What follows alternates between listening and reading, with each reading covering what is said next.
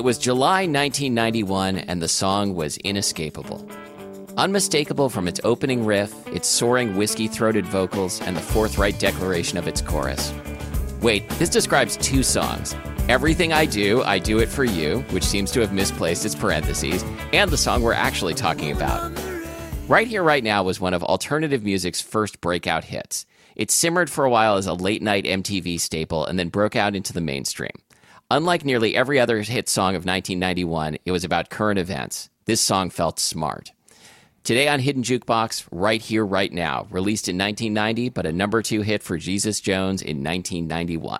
You do know that the reason that it was #2 and not a #1 hit is because the song Everything I Do, I Do It For You was #1.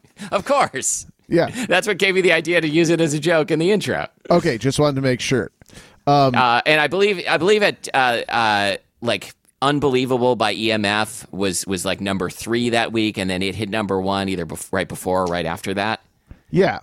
It gets lumped in the same category as this because I wanted to talk about that 1990, 1991 was this really interesting transition period for rock music in general. The hairband metal era of the 80s was kind of ending.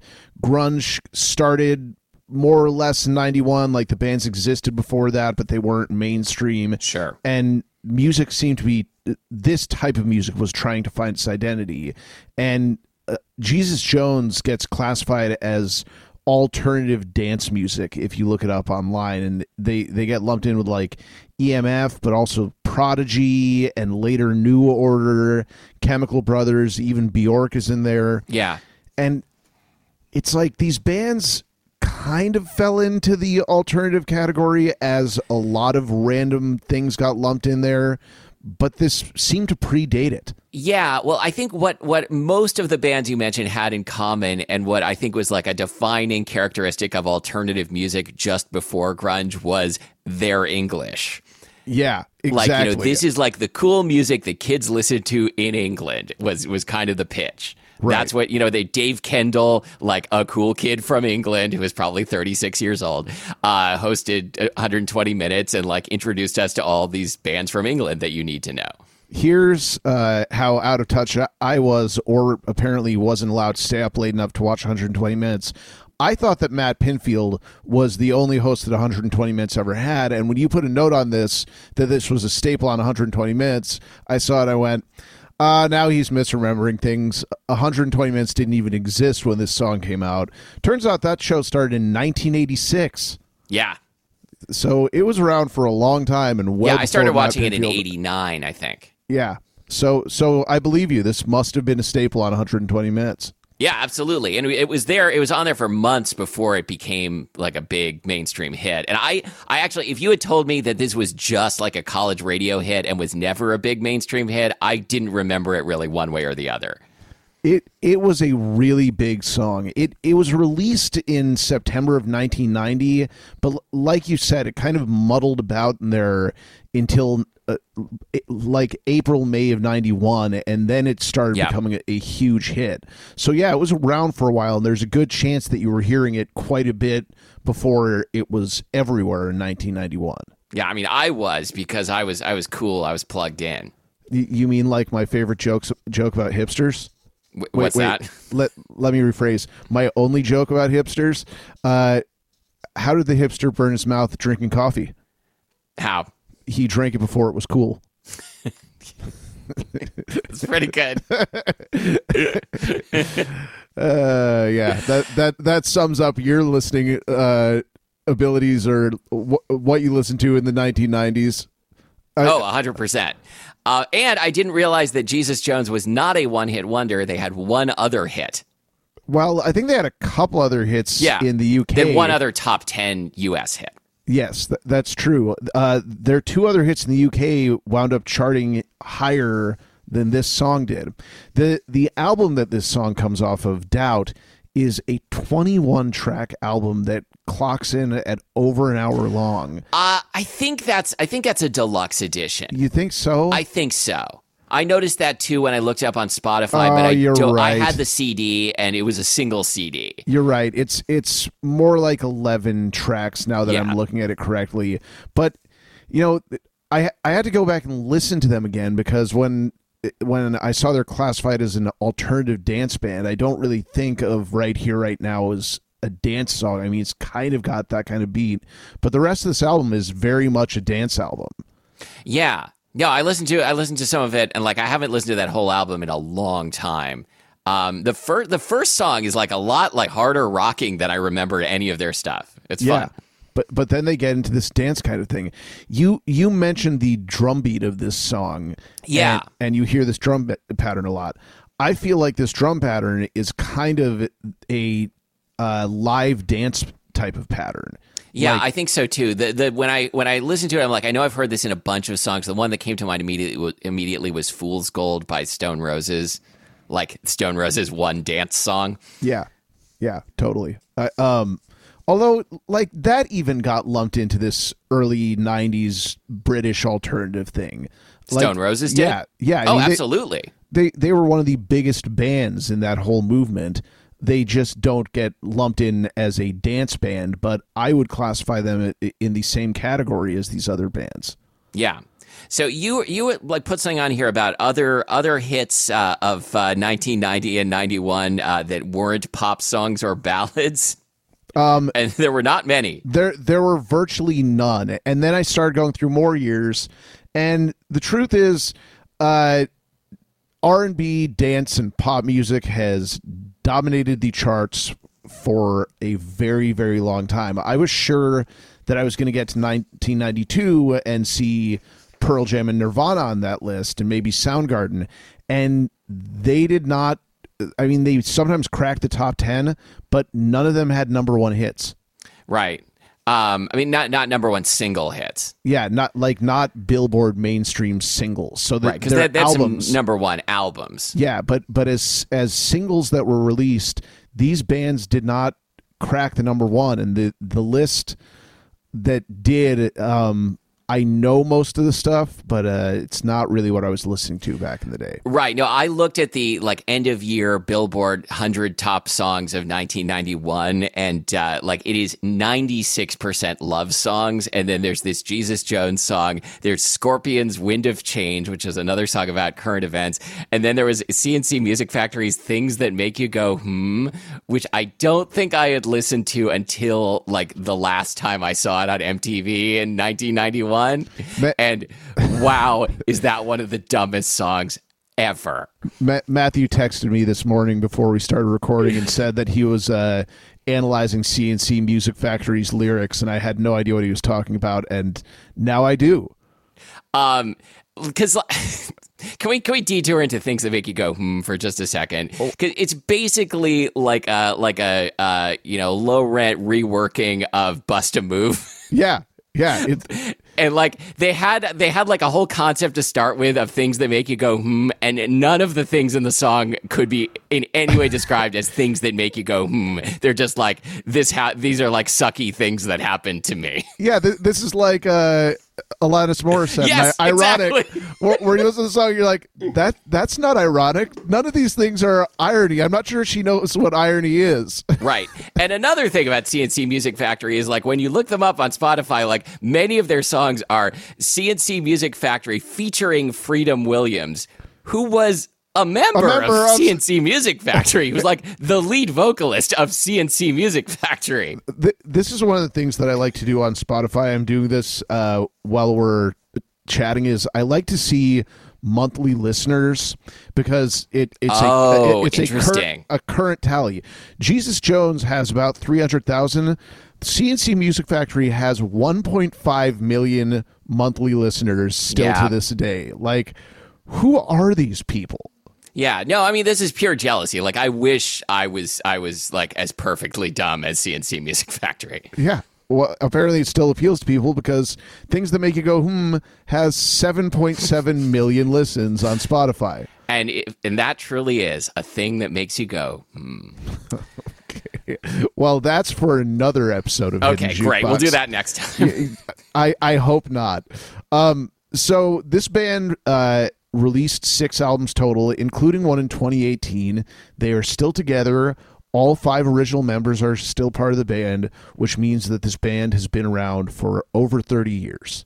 That is really impressive. Yeah, once you told me that, I got on YouTube. Like, I want to see Jesus Jones playing in like 2019. Very good. Like, there are videos of them playing in like tiny clubs in 2019, and they're great. Well, we've had this conversation before on the show, and I talk about what an advantage it is to stay in your range if you're going to have a long career. Yep. And the lead singer of Jesus Jones, what's his name? Mike Edwards. Mike Edwards, yeah. Saying in a way that it wasn't towards the top end of his range. So I'm sure, I didn't look up videos from more recently, but I'm sure that he still sounds pretty much the same as he did in 1990. Yeah, I think so. He was producing almost all of their stuff at that point, which was much more rare in that day and age. Like, nowadays, everybody produces their own stuff because it's practically like computers come with music production programs. But going into a studio and saying, I'm going to take over everything and do it myself, it wasn't easy to learn how to do that. It was like, not everybody had an ear. So it's impressive listening to this stuff and knowing that it's all him. That being said, Right Here, Right Now is not one of the songs that he produced. Oh, okay, thanks. I was going to use that as a segue, so thanks for ruining that. Okay, go ahead and segue from something that I didn't set you up for. That's fine. Well, I mean, let's talk about like the production, the sound of this song, and then like the, you know, I want to dig in on this one to like how you know, what's the arrangement, and then like what's the structure of the song and the chord progression, because it's more interesting than some other stuff that we've done. The first thing I noticed listening to the song is that it has a huge amount of space, and like I think that's true by like late 80s, you know, early 90s standards, and is like especially true compared to like when I listen to like pop music today. That is like the thing that is most lacking for me, is that like, you know, they have like filled every part of the frequency spectrum and every moment with sound. Right. Like and this song, like including like, you know, the chorus comes in and it's like starts out pretty full, like, you know, I was alive and I waited, and then it drops back to basically just restating the verse, and there is just not a lot playing. No, the only part of this song that's actually really heavy is the kind of guitar solo thing that they do in the middle. Right. That's the only thing that you could really call a bridge in this song. And, you know, it's heavy crashing guitars, which, you know, for a alternative dance band seems a little counterintuitive. Yeah, I mean, this was a rock band that with some like dance inclinations, I think. Yeah, which I think a lot of the English rock scene was doing at that time. Like what you're talking about with this style of drums, you go back and listen to a lot of these bands, and it's a very similar feel. Yeah, absolutely. Now, you want to talk about the chord progression of this song and of the main part of it. Yeah, I do.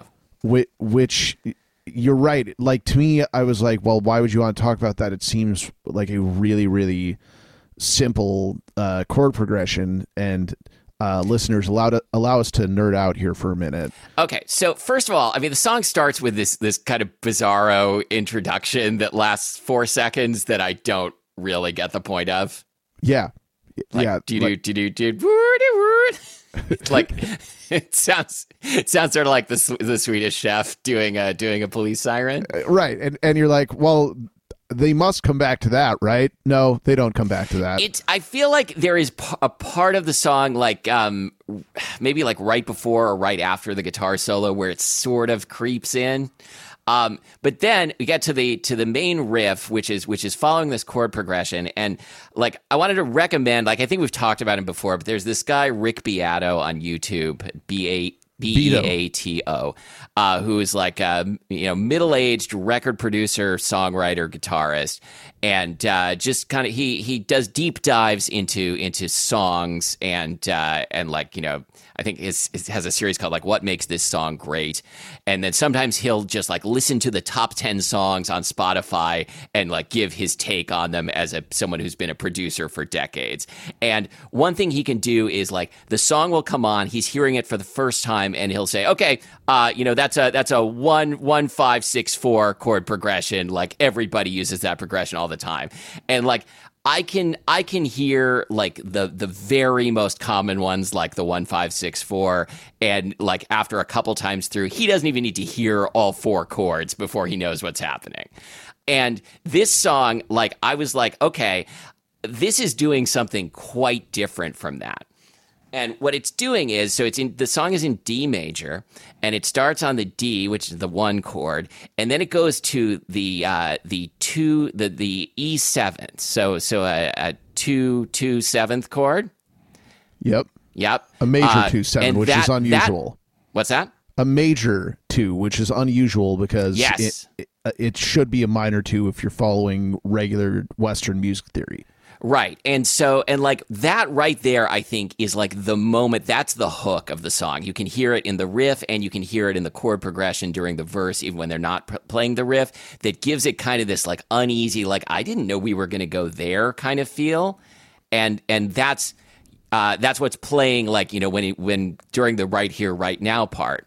And then after that, it goes to a chord that Jake and I are interpreting a little differently, but like it's really could be either an E minor 7th or a G major chord, which are almost the same chord. Yeah, it's almost like an E minor over G. Yeah, exactly. And it just gives the song the sense that we're kind of like just sort of stepping away from reality. Like it's not like the chord change that could give like the most tension. It's just like a weird, uneasy feeling, and it works so well. Well, and that major 2 chord, I don't like using this term when I talk about chord progressions, but it's uplifting.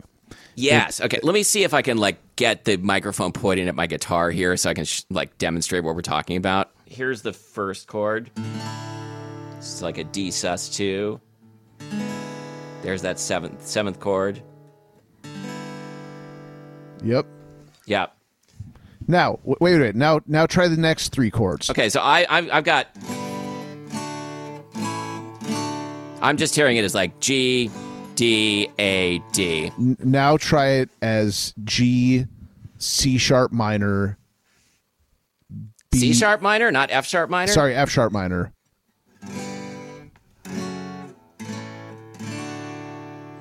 I think that sounds good. I don't think it sounds like that's like this song.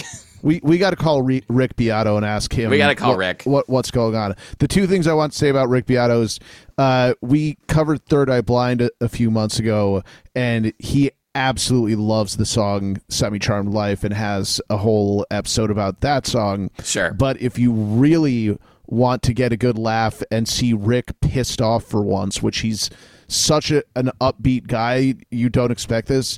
Apparently he got a cease and desist from Don Henley and or the Eagles for covering one of their songs, and he doesn't make money off of these.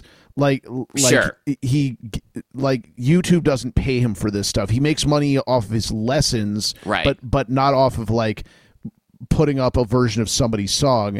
And he goes off on an episode for 20 minutes on Don Henley, basically just flaming the guy, and it's hysterical. Oh, that's awesome. Don Henley is like known to be like not just like way overly protective of his songs, but also just like a big asshole, right? Right. Well, I'm probably remembering this wrong, but he claims that Don Henley was paying something like 60 people 40 hours a week to scour the internet for people illegally using his own or the Eagles' music. I read a book about karaoke a couple years ago that I think was called Don't Stop Believing. He talks about Don Henley in the book as like the guy who is of like all musicians the most anti-karaoke and tries to like shut down people singing Hotel California at karaoke. God. It sounds like this guy just wants to air out his dirty laundry. Yeah. I was trying to come up with just the right reference. I think I nailed it. What a boy of summer that guy is. So one of the other things we're talking about how this was in a transition era. You said this is pre-grunge. So were they calling alternative music pre-grunge? Yes, they were. Like that was, I don't know if that was the term they were using when, I didn't watch 120 Minutes when it started, but by the time I started watching, probably in 89 or early 90, it was MTV's alternative music show. And there was an alternative music station that debuted in Portland when I was in high school. So like, I don't think it was later than 91. I think this station started before Nevermind. It was 94.7, and what was it called? This was an AM station. Oh, so that I know the station you're talking about. The name might come to me, but this was like an AM radio station that started like a year ahead of that. Huh? Yeah. And I remember they would play Material Issue a lot. I don't even know what that is. Oh, Material Issue was so good. Do you know Diane, Diane, Diane, Diane, Diane? Oh, yeah. That's Material Issue. Okay. But yeah, I was trying to think of bands that predated grunge, but were part of this alternative movement prior to Nirvana and Pearl Jam appearing. I mean, on the scene. Pixies. Yeah, was like the American alternative band. Husker Du. Sort of punk rock, but sort of not really. The Cure. They weren't really dance music. They were English, but like they were alternative, and certainly the Stone Roses. Yes, which I Want to Be Adored is one of the greatest songs of all time. That entire album, I think, is just one of the most perfect things the world has. Yeah. And it's a bummer that Ian Brown is such a piece of shit. Yeah. And REM, of course. Like REM, yes, absolutely. REM was around well before this. And I was having this conversation with Lori the other day, my girlfriend, and people who even love REM were like, well, they weren't really big into Losing My Religion, right? And it's like, we talked about this, but that band was huge in the late 80s before they became enormously huge. Right, that's true. So there was definitely this alternative music movement prior to grunge. I just didn't know whether it was called alternative by anybody, and if it wasn't, what did they call it? Did they just call it rock music? I think music? Like college rock was a term that was used maybe earlier than alternative music. That sounds more correct to me. Yeah, but to me, like growing up at that time, like this song right here, right now, like is like a quintessential example of like what would have been called alternative music at this time. Right. I didn't realize this song was as big as it was. So like this was just as like alternative music started to be like, oh, this is what everybody listens to. Oh, when I saw that Unbelievable by EMF hit number 1 in the United States, I was like, well, that's unbelievable. Oh. Yeah. Speaking of which, I still have a debate as to whether they're actually saying what the fuck in that song. Can anybody understand anything they're saying in that song? Well, they allowed it to be played on MTV and on regular radio stations without bleeping that out. So I was always like, well, that can't be what they're actually saying. But you can find lyrics that have been written to the song online that write it out as that.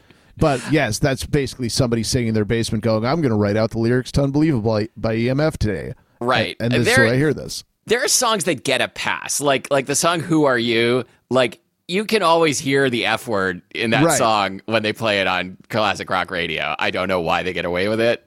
Right. Or Money by Pink Floid. Oh, yes. Don't give me that good bullshit. Yeah. Yeah. They're just like, Pink Floyd, big enough. They get a pass. Yeah. Yeah, so the Unbelievable. Who, yeah. Apparently, they got big. EMF got big enough. They got a pass. Yeah. What's your second favorite EMF song? I was worried you were going to ask this because, I mean, there's so many to choose from. I don't know where to go to start. I know. Well, I will always remember that Unbelievable is off of an album called Schubert Dip, because to this day I have no idea what Schubert Dip means. I remember that when you said that, I'm like, yep, I remember that, but I don't know what it means either. It felt like some weirdly English thing like spotted dick that everybody in England knows what it is, but nobody in the United States knows what it is. That's a good question. I wonder I wonder whether people in England know what Schubert Dip is. Matthew, if you're an English listener, get in touch. Matthew, thank you for coming over. Did you bring the Schubert Dip with you? Oh, but of course. Yeah. Anything else we want to talk about this song? The only other note that I had, which I tried like listening to the song and looking into it, the lyrics and everything, and I just don't see it. Apparently, this song was heavily inspired by Prince's song "Sign of the Times." Oh, you mentioned this, and I don't hear it either. I mean, except in the sense that it's like this is kind of our reaction to current events song. Like Wind of Change by the Scorpions. Yes, this is our, you know, what's going on. This is our things that make you go, hmm. This is our things that make you go, hmm. Yeah. Yeah, what if that song had been about, like, you know, the Middle East? How? I don't know. That's up to Freedom Williams. That's true. Who might or might not be a member of that band. Right. Okay, well, go listen to the entire album, Doubt. It's a really good album. Go back and listen to this song again, because it still is a song that stands up, despite the fact that it is no longer about current events. Right. So watch the video. It's a good video. Yeah, it is. So check us out online, hiddenjukebox.com, facebook.com/hiddenjukebox, instagram.com/jukeboxhidden. All of your favorite streaming platforms. Tell your friends about us and tell them to go listen. Sometimes at the end of the show, I like to talk about like a new album that I've been listening to. But as Jake knows, I've been listening to a bunch of Pink Floyd, which you don't need to hear about from me. Well, and we've been keeping this a little bit of a secret, but Matthew took a deep dive into the Grateful Dead recently. Which have we been keeping that a secret? Okay, I didn't think that we talked about it yet, did we? Yeah, maybe not. Yeah, well, it came as a shock to me, but apparently he really likes them. I am not a closeted Dead fan. I have always really liked them, but take a deep dive into the Grateful Dead if you have. Sure. Before. Well, I mentioned this at work, and there's as you would expect, the one guy at work who's super into the Dead and wants to be my mentor. So that's fun. Yeah, there's always one of them. As they say, we are also, everywhere. That guy just got promoted to CEO, so now he has two job titles. Oh, that's really good. This is 100% true. Oh, my God. See, we really do have day jobs. Yeah, I work for a very small company. Yeah. So cool stuff the kids are listening to this week, Pink Floyd and the Dead. Yeah. You know, the thing I realized when I was listening to Pink Floyd the other day is, like, I used to go to OMSI, the Oregon Museum of Science and Industry, as a kid all the time. And, you know, when I was way too young to go to a laser show yet, when I was like 6 years old, I would like look at the ads for the laser show, and it was always Laser Pink Floyd The Wall. And I'm like, I don't know what these words mean, but it sounds like a cool thing that cool kids do when they're older. And I want to do that, which I did, of course. But the thing I realized, you know, thinking back on that, is like, oh, that was a pretty new album at the time. Yeah, I know. So this would have been like 81 that I was looking at that poster, and that came out in 79. Yeah. And the only other thing I'll add in here is that my high school biology teacher, Nancy Lapotin, just friended me on Facebook. And, oh, yeah. And I started scrolling through her page and discovered she was a huge Deadhead, which, after thinking about it, came as no surprise to me at all. Yeah, that makes sense. I'm pretty sure half of my high school teachers were big Deadheads. Oh, yeah. Did you have Mr. McPartland? I certainly did. Let's get into this. Wait a minute. Not only did I have Mr. McPartland, but let me add in here that I went to one Grateful Dead show with Jerry Garcia in 1995, and who did I run into there? Mr. McPartland. Yeah, of course. He would pull out his acoustic guitar and play Dead songs during class. Yeah. It's like, Yeah, we know that guy gets high on the weekends. Maybe even during the weekdays. Excellent. All right. All right. I'm Jake Amster. And I'm Matthew Amster Burton.